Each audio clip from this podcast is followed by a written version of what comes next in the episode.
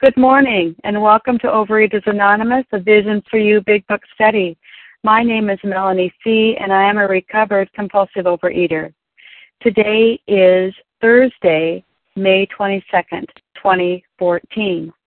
Today we are reading from the Big Book, and we are on page 66, paragraph 1. Today's readers are Rachel for the 12 Steps, Jerry K., 12 Traditions, and reading the text would be Katie F.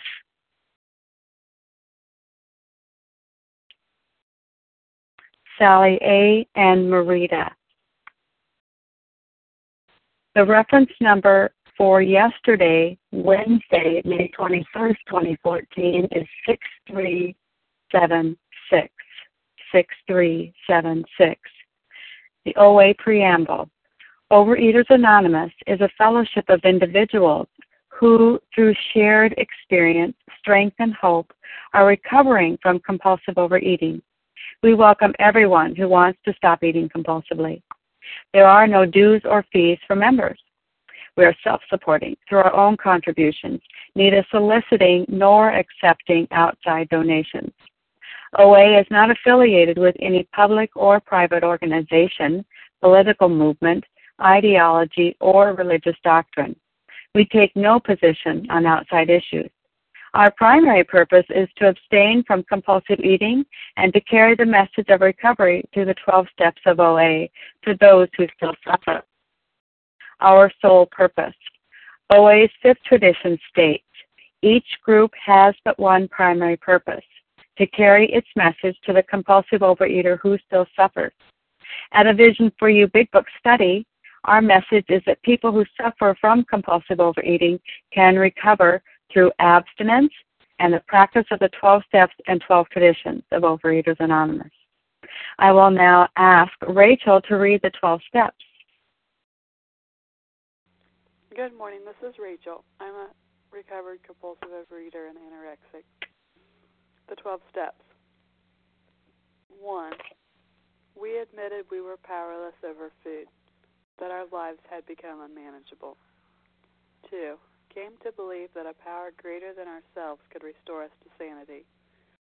3. Made a decision to turn our will and our lives over to the care of God as we understood Him. 4. Made a searching and fearless moral inventory of ourselves. 5.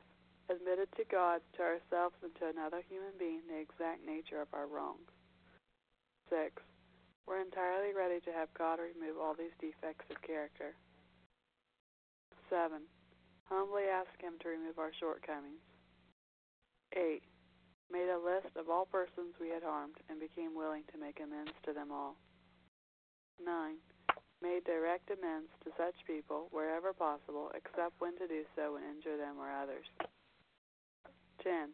Continued to take personal inventory, and when we were wrong, promptly admitted it. 11. Sought through prayer and meditation to improve our conscious contact with God as we understood Him, praying only for knowledge of His will for us and the power to carry that out. 12. Having had a spiritual awakening as the result of these steps, we tried to carry this message to compulsive overeaters and to practice these principles in all our affairs. I pass. Thank you. I want to ask Jerry K. to read the 12 traditions. Thank you for your service, Melanie. Uh, the 12 traditions of Overeaters Anonymous. One, our common welfare should come first. Personal recovery depends upon OA unity. For our group purpose, there is but one ultimate authority a loving God as he may express himself in our group conscience. Our leaders are but trusted servants, they do not govern. Three, the only requirement for OA membership is a desire to stop eating compulsively. Four, each group should be autonomous except in matters affecting other groups or OA as a whole. Five, each group has but one primary purpose to carry its message to the compulsive overeater who still suffers. Six, an OA group ought never endorse, finance, or lend the OA name to any related facility or outside enterprise, lest problems of money, property, and prestige divert us from our primary purpose. Seven, every OA group ought to be fully self supporting, declining outside contributions. 8. Overeaters Anonymous should remain forever non professional, but our service centers may employ special workers. 9. OA as such ought never be organized, but we may create service boards or committees directly responsible to those they serve. 10. Overeaters Anonymous has no opinion on outside issues. Hence, the OA name ought never be drawn into public controversy. 11. Our public relations policy is based on attraction rather than promotion. We always maintain personal anonymity at the level of press, radio, films, television, and other public media of communication. And tradition 12. Anonymity is the spiritual foundation of all these traditions, ever reminding us to place principles before personalities. Pass. How are um, our sole purpose, OA's fifth tradition states, I'm sorry, we did that, how our meeting works. Our meeting focuses on the directions for recovery described in the Big Book of Alcoholics Anonymous. We read a paragraph or two from the literature, then stop and share on what was read. Anyone can share, but we ask that you keep your sharing to the topic and literature we are discussing, and that you keep your share to approximately three minutes. Singleness of purpose reminds us to identify as compulsive overeaters only. Our abstinence requirement to moderators is one year, and for readers is six months. There is no abstinence requirement for sharing on topic. This meeting does require that you're sharing directly linked to what was read. We are sharing what the directions in the Big Book mean to us. To share, press star 1 to unmute. Once you are done sharing, let us know by saying pass. Then press star 1 to mute your phone. In order to have a quiet meeting, everyone's phone except the speaker sh- should be muted. Today we are reading in the Big Book and we are on page 66. Um, let's see. Okay.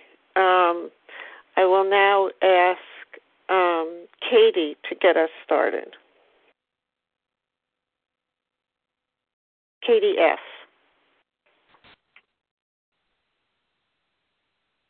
Okay, so I'm supposed to start with It is Plain. Yes, yes. Okay. Good morning. I'm Katie F., a recovered compulsive overeater in Virginia. It is plain that a life which includes deep resentment leads only to futility and unhappiness. To the precise extent that we permit these, do we squander the hours that might have been worthwhile. But with the alcoholic, whose hope is the maintenance and growth of a spiritual experience, this business of resentment is infinitely grave. We found that it is fatal. For when harboring such feelings, we shut ourselves off from the sunlight of the Spirit. The insanity of alcohol returns, and we drink again. And with us, to drink is to die. If we were to live, we had to be free of anger. The grouch and the brainstorm were not for us. They may be the dubious luxury of normal men, but for alcoholics, these things are poison. So, this is such strong language in both of these paragraphs. Um, and I just, I just, uh, it's it's just not mincing any words that we cannot live in anger or resentment. Period. Um, if you wake up in the morning grouchy and resentful and um, you know full of anger about something that happened yesterday or last week or last year, you know, you have to go back to your room, get back on your knees, and pray again. And you know, that's um, it's a dubious luxury of normal men, and we do not, um, even if you're recovered, as you know, I stated, I'm a recovered compulsive overeater, but that doesn't mean that I can now um, entertain angry and resentful um, thoughts. Does that mean I am never angry and resentful? No, I wish it. I wish it did, but you know that's the um, the maintenance of our spiritual condition is a daily thing. So we have to um, to keep working at it, and it's never um, there's never a graduation from this process. Now, do I still think about you know the fact that my father left when I was seven and I never saw him again? No, I mean sometimes it crosses crosses my mind, and I think that was really weird, you know. But I feel sorry for him today. I don't have that deep seated woe is me resentment that I have.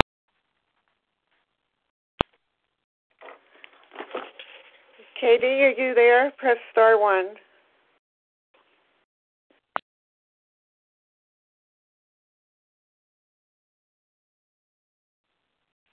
Katie, we don't hear you. Can you press star one? Okay, I think we'll open it up to others, and when Katie comes back, we'll get her back. Who else would like to share on these paragraphs? Ralph, New York. Go ahead, Ralph. Hey, my name is Ralph, recovering this program. Um, thank you, everyone, for being there. I started this uh, listening in about six weeks ago, and I'm getting so much from it. Um, in this, where it says, um, but with the alcoholic whose help is maintenance and growth of a spiritual experience, this business of resentment is infinitely grave. And then right there and then, it's like this is about a spiritual change, you know. And I think this time around in OA, and I, I came in 28 years ago, and came back again um, probably about two months ago after being in and out the last six years. I think it was really never about the spiritual change for me. You know, I, I, I got from you you guys a couple of weeks ago when we were studying the book, you know, came to believe that a power greater than myself could restore me to sanity. I think for the first time I realized that this is about restoring me to sanity, not about making me skinny. You know, every approach to all my step work, um, and even in the program through the years was coming from the angle of food.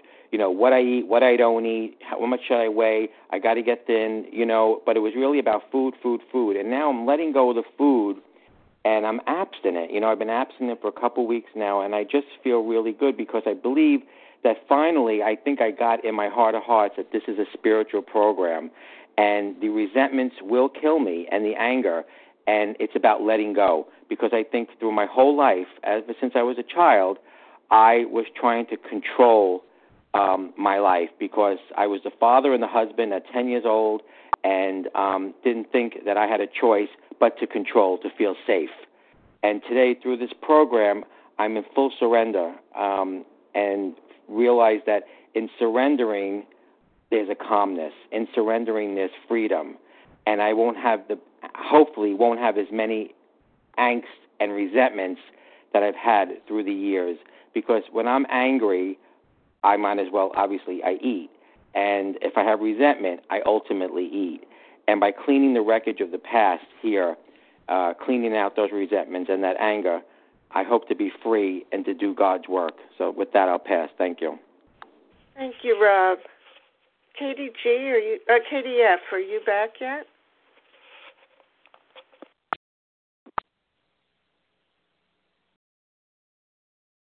Okay, who else? Yes, this is KDF.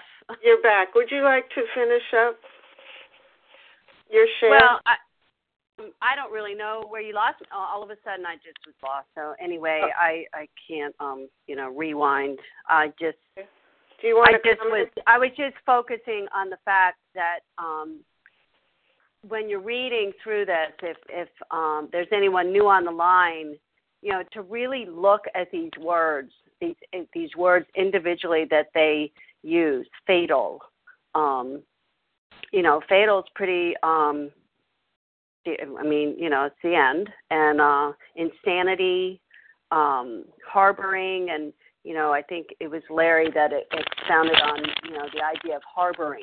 You know, if if you're at a harbor, if you put your boat at the harbor, it's tethered and it can't go anywhere else. And you know so if i think of my resentment that it's harbor i'm harboring that then it's holding me as a hostage you know that it doesn't matter if it's a beautiful day and i want to go over there. If i am harbored at the um shore i'm tethered to the shore i can't go. And you know that's what happens when i live in resentment and anger is that i cannot i'm not free.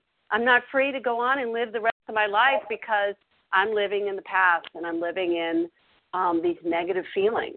So um, there's freedom when we let go of them and you know leave them in God's hands. That we let God be the um, judge and jury, and let um you know i can walk around free even if the other person never changes that is not my job so i'm just so grateful to live in freedom today um even though it doesn't mean my life is perfect. And um so with that i'll pass. Thank you Katie F. who would like to share? Rochelle. This is paula May larry. Okay i heard michelle. Rochelle. Rochelle, Rochelle, uh, Paula, and Larry. Was there anyone else? Okay, Rochelle, go ahead, please. Good morning, everybody. Thank you for this beautiful meeting. And uh, I just wanted to respond to the word sunlight of the spirit. Every time I hear that, I am just so moved, and uh, that's why I want to con- comment on it. When I think of sunlight of the spirit, first of all, I like the alliteration sunlight and spirit. They both start with an S. But sunlight of the spirit, sunlight is like you're out there in the sun and it warms you through and through, and you could just bask in that. And that sunlight of the spirit is a sense of um, freedom, freedom, and a sense of of of God is protecting us, watching over us, sheltering us, and uh, and bathing us in His glow. So that's what I wanted to share. Thank you. I pass. Thank you, Rochelle. And Michelle, go ahead. I'm sorry, Paula, go ahead. Thank you, Kathy. Uh, thank you for your service too. And this would be Paula, recovered compulsive overeater in New Hampshire.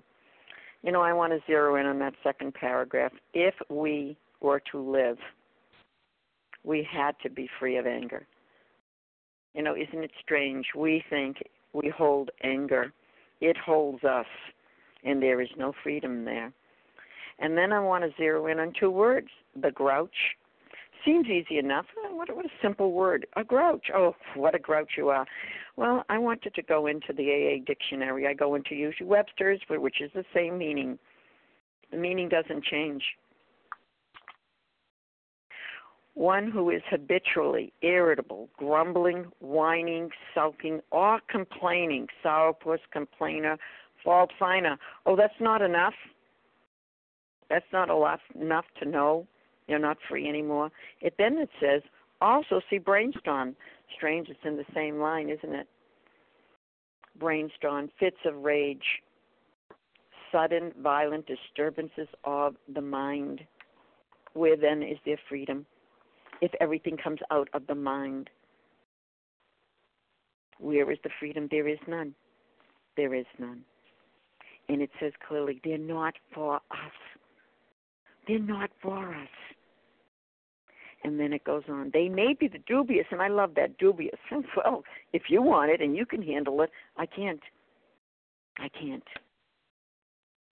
But for the alcoholic, these things are poison. Be clear here. You can't have them in your life.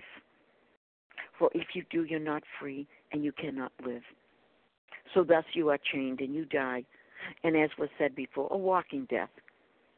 Because you look through that anger at everything in life. Because you're such an angry person, everything is distorted. Thank you for allowing me to share. Yes, a paragraph that I don't like to share on, but yet I know this is what propelled me forward. I did not want to live that way any longer, nor do I have to. Thank you again for the opportunity, and with that, I do pass. Thank you, Paula. And Larry, it's your turn. Thank you, Kathy, for your service. Larry, recovered uh, compulsive overeater from Chicago. Um, okay, so if we were to live, we had to be free of anger.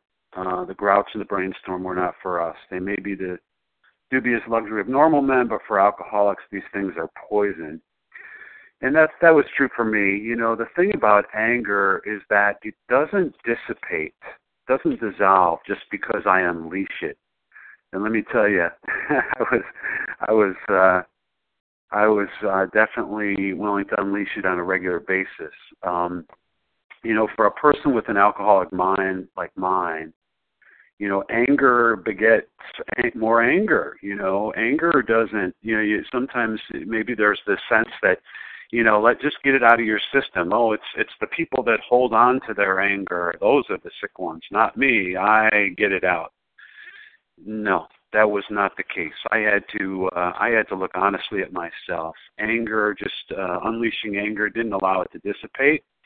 In fact um i unleashed it over and over again. It's a vicious cycle and so what I'm doing there is I'm, I'm transferring feelings of guilt and hurt and fear onto others. You see, I, I tried to escape blame and criticism, you know, because my self, you know, the self-centered existence that I was leading was so um, overwhelming that I wanted to pass the buck, and I would project my mistakes and misdeeds onto others as kind of like a defense, you know, a psychological defense to protect my own ego. I always saw fault in you, and I was sure to let you know about it. And, and for the compulsive overeater, that's okay for normal people that may occasionally, you know, feel a sense of anger, and they feel it, and uh, they soon move on, you know. But the, for a compulsive overeater, for an alcoholic mind of my variety, this creates more problems than it solves. You know, a good deal of my anger was motivated by a desire to not to experience guilt. They say if you spot it, baby, you got it. And believe me, I had it.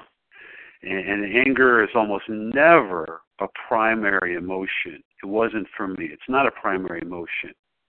You know, human beings experience anger, but it's not a primary emotion. It's about the core hurts that underlie it all you know, feeling what are what are those core hurts for me? Uh, well, uh, feeling of being disregarded. Boy, that would get me angry. Feeling, you know, feeling that I'm unimportant. Uh, Lord knows I want to be. I'm. I want to be the most important person in the room. Um, if I'm accused of anything, God forbid you accuse me of something, you devalue you devalue me in any way, I'll tear you apart. You know that was the man that I used to be thank you God that He washed my brain clean of that now, and I, I don't do that. Um, reject me, uh, make me feel unlovable. I already didn't love myself. You know, pile on to that that feeling that was already there, that sense of powerless, feeling powerless. I'm going to unleash that anger.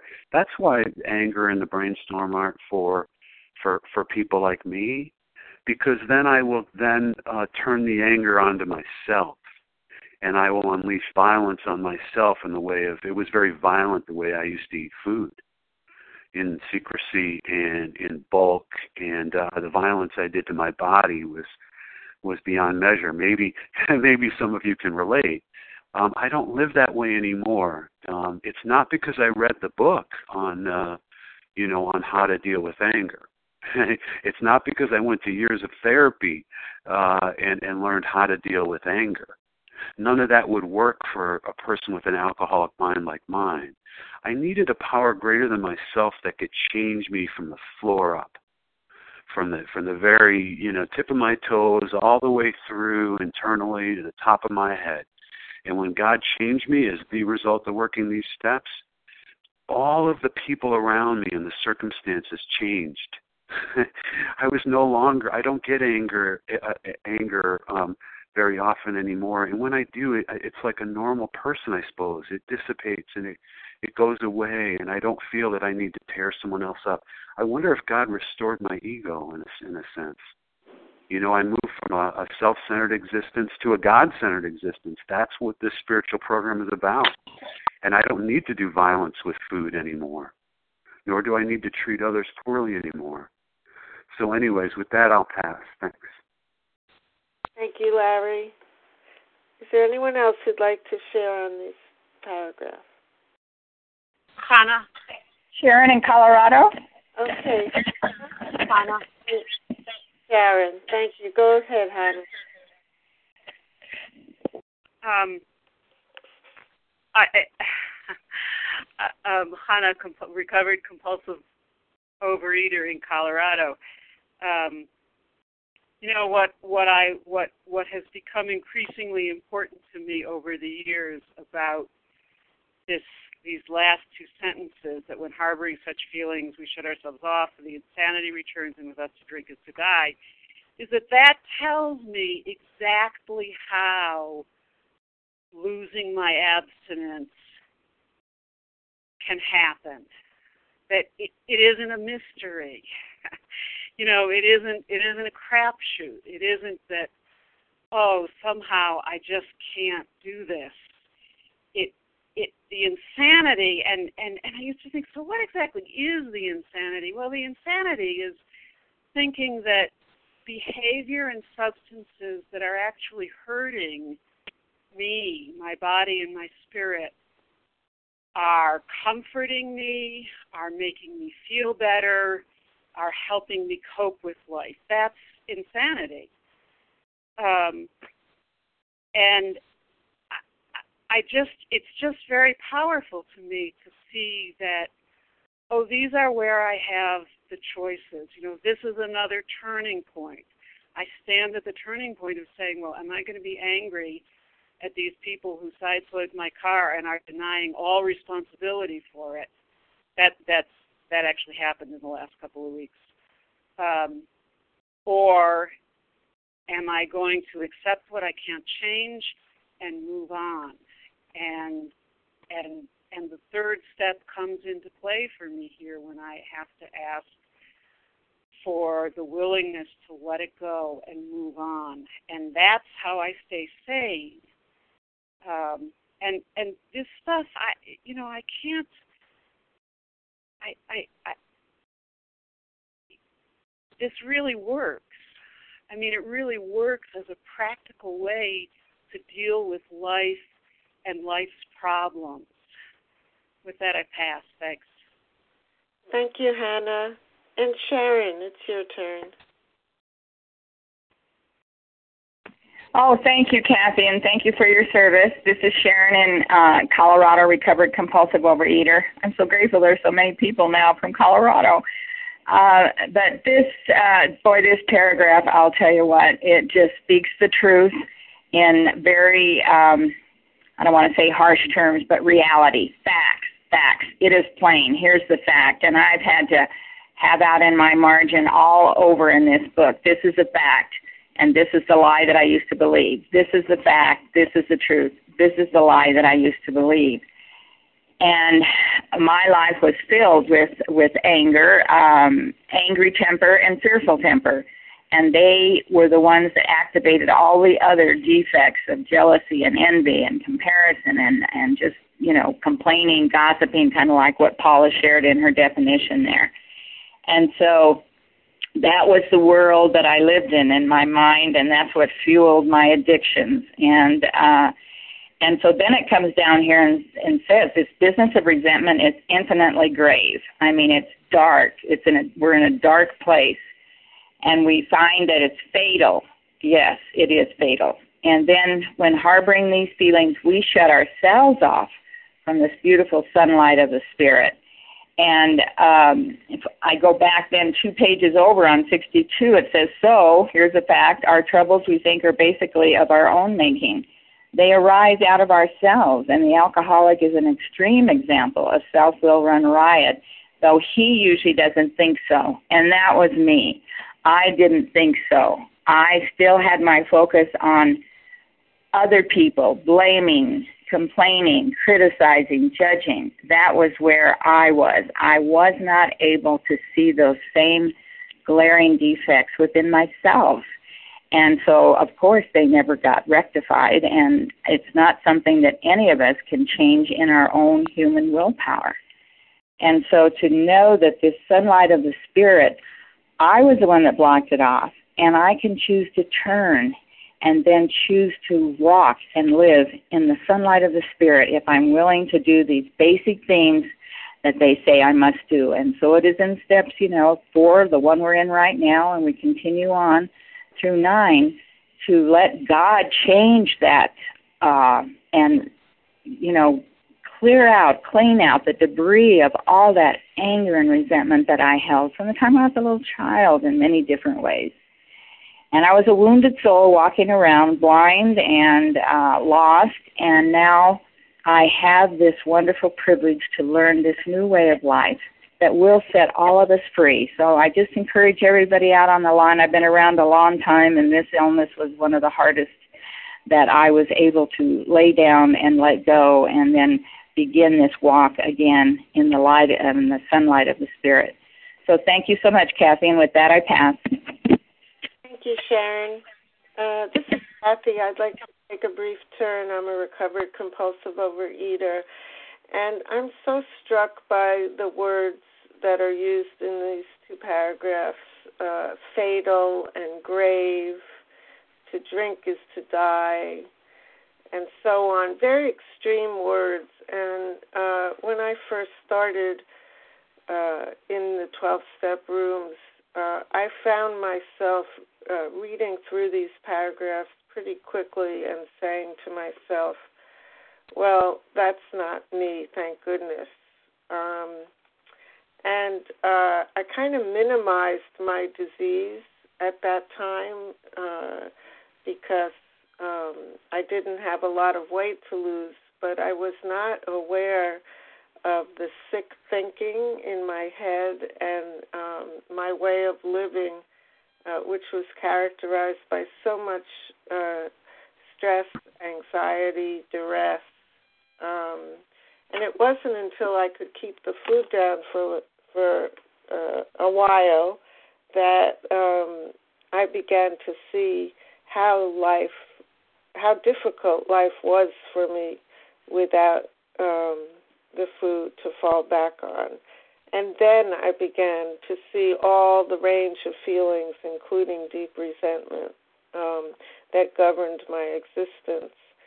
And I'm so grateful today that uh, with prayer, I finally developed the willingness to do the work of step four, um, because that's where I uncovered and turned around um, these grave uh, experiences that were causing me to die a very slow death. Um, it's in this work that we do find the sunlight of the Spirit. And with that, I pass. Would anyone else like to share on these paragraphs? Barbara? Go ahead, Barbara. Thank you. This is Barbara, recovered compulsive overeater in Massachusetts.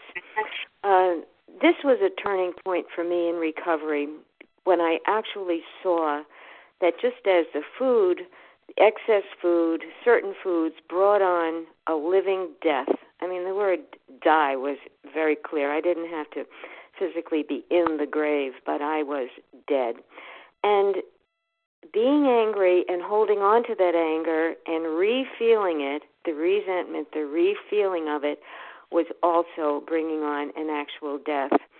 And I had to be convinced of that before I could continue with the steps because, I mean, it felt kind of good to be angry at my boss or my mother or blame my husband or whoever or my neighbor. I mean, it just it felt good. I was, you know, I got a buzz from that that I would get from overeating, but I couldn't I couldn't go there anymore because as it says, you know, my friend Susie could be angry and she could get a, a buzz from, but for me, it was bringing death.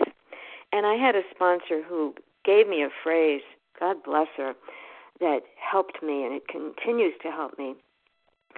And she used to say, you know, resentment is an acid that corrodes the vessel that contains it. So I had to really take a look at what that was doing to my insides. I mean, that feeling, that buzz from being angry, and then to refeel it and get the self pity from it, and all whatever, whatever payoff I got. I had to see that, you know, that even before it would go as far as leading back, as the text says, you know, to alcohol slash food and to drink to to binge or whatever is to die. Before it got to that point i was spiritually dead to a fullness of life. So um that's why in my daily inventories i can't mess around with holding on to being hurt and being angry and and that that grouch and that brainstorm. I mean let my friend susie do it because she can handle it. I can't. It kills my insides. And I have to be very clear that the word poison isn't to be taken lightly. What I consciously ingest poison, leave it in my system, take it in my system. So I like the image um, because it helps me to be very clear. I just I, I can't go there, and if I go there, I can't stay there. To go to the other steps to get out of that place. Thank you, and I pass. Thank you, Barbara. Let's move on to the next paragraph, and I'll ask Sally to read it for us. Yes, good morning, Kathy. Good morning, A Vision for You. This is Sally, uh, recovered compulsive overeater in South Jersey. We turned back to the list, for it held the key to the future. We were prepared to look at it from an entirely different angle. We began to see that the world and its people really dominated us.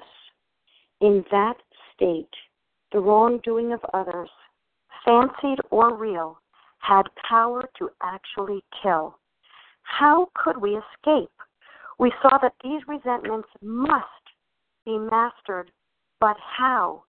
We could not wish them away any more than alcohol. So we're turning back to the list, having shared all these thoughts in this past paragraph. For the list holds the key to the future. And the key, the key is, it's an interesting thing that the list holds the key. You know, we all want to hold the key to the car. We all want to hold the key to the front door. Keys are really important. And they're letting us know that this list, our resentment list, our, our list holds the key to our escape. That's what's coming. Escape is toward the bottom of the paragraph. We were prepared to look at it.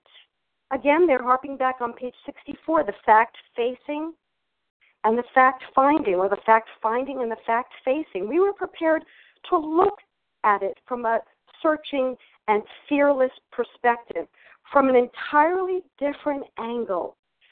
So, what's the different angle? We're, we're not going to take a look at this list anymore in terms of the first and the second column of who, what, who it was or what it was and what's the cause. We're now going to look at it from an angle of the last column. So, what's my part? We began to see the world and its people really dominated us. It's an interesting perspective. First of all, that it's not just people that are on our resentment list. It's some of the things that we deal with that make us restless, irritable, and discontent.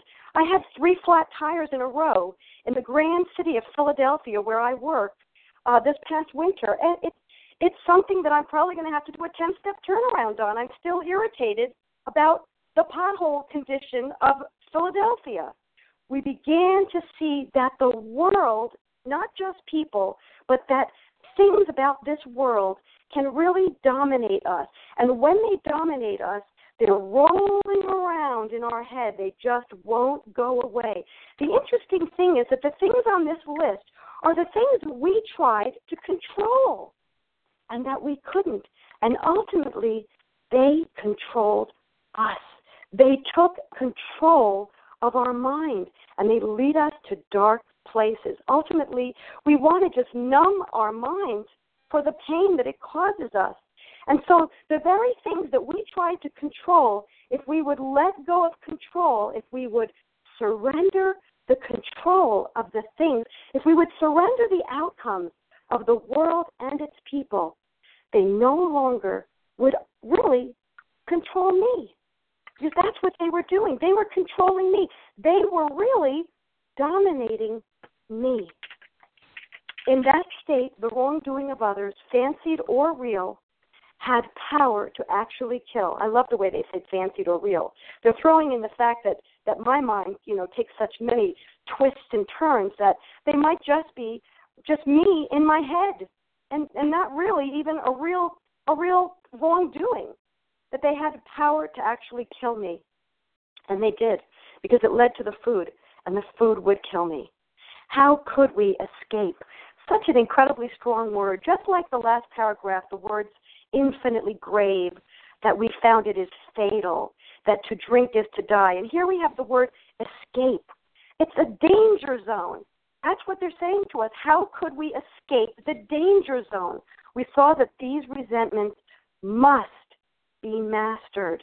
But how? And that's the key issue here. It's no longer that when we write our list that we're looking at why, what they did to me. It's now about how I contribute. We could not wish them away any more than I could wish away my my food addiction. Thanks for letting me share with that. I pass. Thank you, Sally.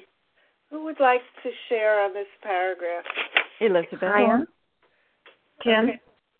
I heard Elizabeth, Haya, Hiya. Mm-hmm. and Sue. Anyone else? Katie F. KDF. And I heard one other person. Kim. Kim. Leah. And Leah. Okay, that should get us far. Elizabeth, go ahead. Thank you. Thank you for your service.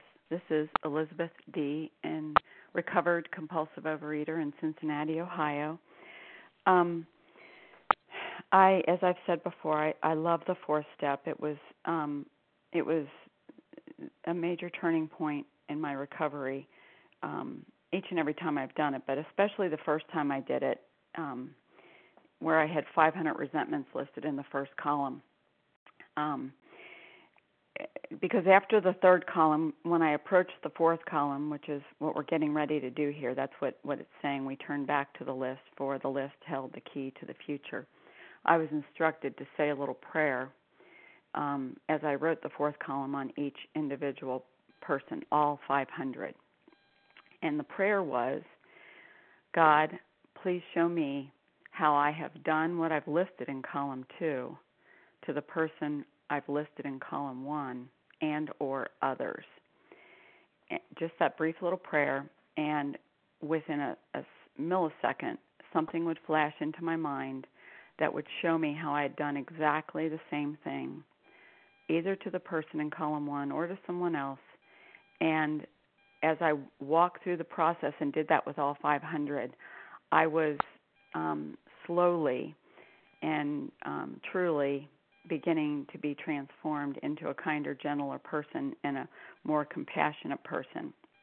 And it, as we're going to um, see here uh, shortly, uh, they're going to start telling us that we were we, we saw that people who wronged us were perhaps spiritually sick, though we did not like their symptoms and the way they disturbed us. They, like ourselves, were sick too.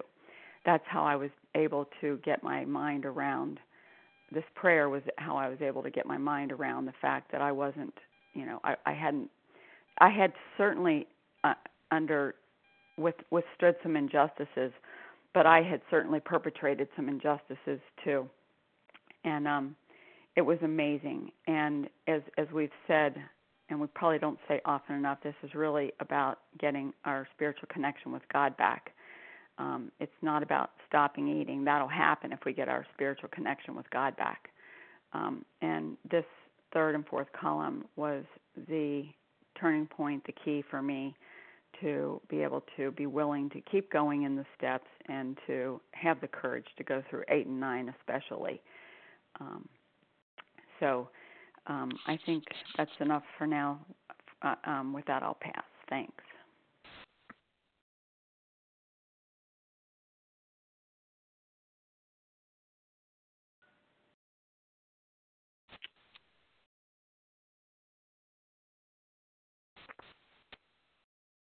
Thank you, Elizabeth. Haya P, you're next. Go ahead.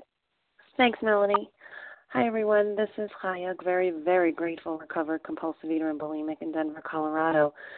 We turned back the list for it held the key to the future. We were prepared to look at it from an entirely different angle. This was a major turning point for me. Um, I had a really good time in uh, column one and column two. um, column three but look what this affected you know. But when we when i was at this place where we turned back the list for it held to the key of the future i don't want to speak about the how yet because we're going to get there in the next paragraph but the key to the future. That the key to the future. This was my key. This was going to unlock the door. And what's my future? That arch through freedom that we talked about in step three. Um, So, looking at this from an entirely different angle, um, totally putting out of my mind um, the, the first columns, looking at it from a totally different angle, changed everything because it's all a pers- it's all it was all perspective for me. Um, and I also love that it says in that state, the state of seeing that the world and its people really dominated me. Um, when I'm in that place of people really, you know, everyone else being in control, right? It says here, as Sally also mentioned, fancied or real. In that state, the wrongdoing of others, fancied or real, whether they whether they didn't really, uh, they weren't really wrong. I just think they were, or they really were wrong. It was killing me, and I had to be free of that because the paragraph before tells me I have to be free of anger. I have to be free of this anger. But I can't do it on my own, just like I couldn't stop eating. I couldn't stay stopped on my own. And um, you know, this is a promise. This is this paragraph is really a promise. And I just want to make one brief comment about the paragraph before where it says the grouch and the brainstorm were not for us. And I just want to uh, give everyone a kind of a foreshadowing when we get to step 11. It's going to talk about rising above the storm. That our thought life is a on a above on a different plane. We're above the storm. You know, when we're in this in this anger and resentment, where it's a brainstorm, my head is just like thunder and lightning. Um, but when I get to step 11, I get to be above the storm on a different plane. And um, that really truly is a gift. Thanks so much for letting me share with that. I'll pass. Thank you, Haya. Uh, Sue, it's your turn. Sue, are you there? How about Katie F?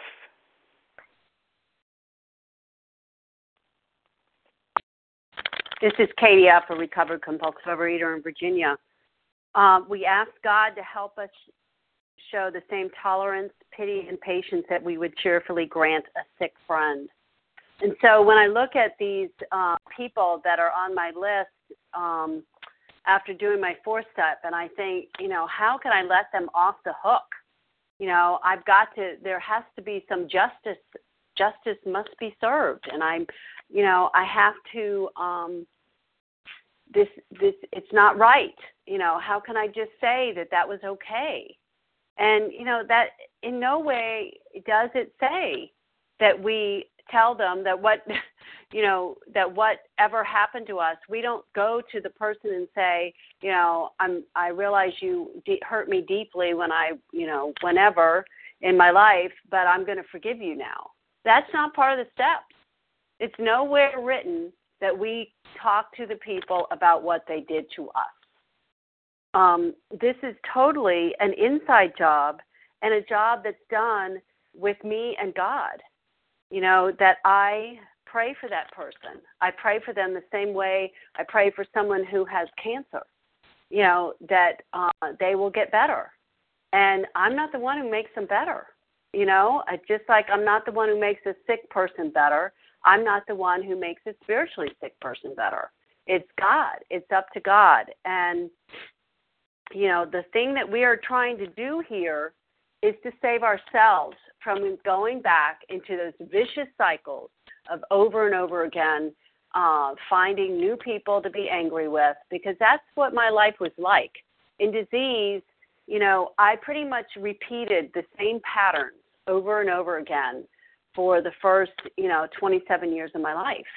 That, you know, I would, I was totally focused on myself, and you know, there would be some big crisis in my life, and I focused on that, and I, you know, I just did not propel and move ahead to where my life changed, and I had um, really had a life. I, I was just stuck in this um like a hamster in a cage just going over and over and over again you know and and that's what the freedom is in this recovery is that I don't do that anymore. I don't have a new set of people that I'm angry with now. Um, so, you know, that's that's the freedom that we get in um, in recovery, but it's not it's not um, up to me to change the person. And they may never change, as I've said. They may never, ever change, but I change. My reaction, my response to life has changed. And with that, I'll pass. Thank you, Katie F. And Kim? Press star one, Kim. Oh, Kathy, I just I didn't think you heard me to share. Okay, hold on. Let me put my Bluetooth on. Okay. Good morning, everyone. My name is Kim G, and I'm a recovered compulsive overeater from South Jersey. Um, I wanted to zero in on that fancied or real. You know, either one has the ability to actually kill here, it says. So I just wanted to give a brief example of what came out of my four through nine. Once again, this is the beginning of the inventory. So what I found out when I was doing four through nine. And when I was a little girl, we would go to my parents, my mom's side of the family, I would try to be good and I would try to be quiet. And invariably, my mother would come over and say, That's it, we're out of here. And we'd be, all, all of our kids would be taken away. And I couldn't figure out what I was doing wrong. And every time I would go to my cousin's house again, I would try to be good and I would try to be quiet. And invariably, she'd come over and say, That's it, we're out of here. And I spent my life with this pattern when I went into a room to try to be quiet, try to be small because I was always so afraid of getting in trouble. And my mother, who's in LA, I told her about this, and I said, Mom, what is this about? Do you know what I'm talking about? And she's like, I don't know, Kim. Let me think about it for a couple of days. And when she came back to me, she's like, Kim, I think I know what this is. Now, my mom's father was an active alcoholic till the day that he died. And what she said was that when we were at parties at her family's house, she knew the beer that would put my grandfather over the edge. And as soon as he took that beer, she would come over to us kids and say, That's it, we're out of here. And I didn't, I, so it had nothing to do with me. I absorbed it as a way of life, and it was my mother trying to protect me from my grandfather. And I thought about it. I remember my cousins talking about the funny stories of my grandfather coming down in his underwear and having to pull my grandfather out of the bushes, and always wondering what they were talking about because I never saw that. So I just want to say, fancy or real, this process allows us to have a cleansing process because whether we think this is this is true or not, it can actually kill us. And I have since asked my brother, who was sitting next to me with this exact thing happening, and he has no idea what I'm talking about. So here it was me as a child and the way that my pre-alcoholic brain processed things that always made it about me in my selfishness when I it wasn't, and it created a pattern of my entire life. So that's the power of this stuff. I'm going to read that sentence one more time. We began to see that the world and its people really dominated us. In that state, the wrongdoing of others, fancied or real, had the power to actually kill. And with that, I pass. Thank you, Kim. And Leah, you'll be our last share today. Leah, press star one. Thanks so much, Kathy, for your service. Good morning, everybody. Leah, recovered compulsive overeater. We turned back to the list for it held the key to the future. We were prepared to look at it from an entirely different angle. Look at it, you know, a new vision. When I read that statement, I think of a new vision, a vision for you. Um, you know, my life is going to be determined by how I think. And if my thinking, uh, you know, is aligned with principles and aligned with a power greater than myself, then my actions and my life um, are going to reflect that. But if my thinking and my vision is distorted, if it emanates from disease, chances are my actions are also going to be distorted and emanating from disease, and my life is distorted, and that certainly is where I was at uh, when I, you know, crawled my way in, into the program. Um, you know, the the program uh, allows me an opportunity to take action with these with this uh, step four and start taking responsibility for my own thinking and for my own behavior.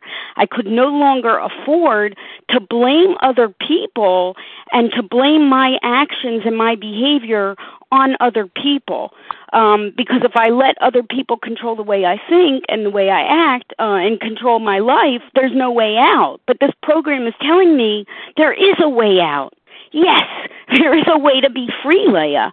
Um, I always focused on the outside world when I was disturbed instead of focusing on the fact that I was disturbed. And thank God, you know, the program of recovery offers me a plan where I can become undisturbed, where I can be prepared to look at these situations from an entirely different angle. And that is the whole purpose of this work is we are moving towards a revolutionary change in my outlook and my perspective and my interaction with life.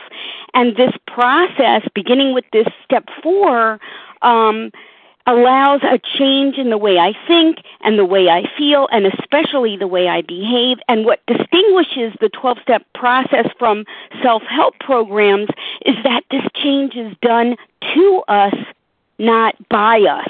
Do I have a responsibility to implement these steps? You betcha. Was this going to happen um, by magic? No. Was it going to be miraculous? Absolutely. And I believe that I have a better life today than I could have ever had had I never had this illness because of this program of recovery. Because this program of recovery has given me a new vision I was the biggest obstacle to my better world. The program of recovery allowed for uh, a turning inside out. Because of this step process, there was a natural progression of turning me inside out from a life taking habit of self centeredness uh, to a life giving desire uh, to love and, and you know, be patient and tolerant and understanding of others. And with that, I pass. Thank you very much. Thank you, Leah. Uh, it's now time for us to bring the meeting to a close. Thanks to everybody who has shared. Um, we will now close with the reading from the Big Book on page 164 and then say the Serenity Prayer. Marita, would you please read a vision for you? Absolutely. Good morning, um, Vision for You. This is Marita. I'm a recovered compulsive overeater in Virginia. Our book is meant to be suggestive only. We realize we know only a little. God will constantly disclose more to you and to us. Ask Him in your morning meditation what you can do each day for the man who is still sick. The answers will come if your own house is in order. But obviously, you cannot transmit something you haven't got. See to it that your relationship with Him is right, and great events will come to pass for you and countless others. This is the great fact for us. Abandon yourself to God as you understand God. Admit your faults to Him and to your fellows. Clear away the wreckage of your past. Give freely of what you find and join us. We shall be with you in the fellowship of the Spirit, and you will surely meet some of us as you trudge the road of happy destiny. May God bless you and keep you. Until then.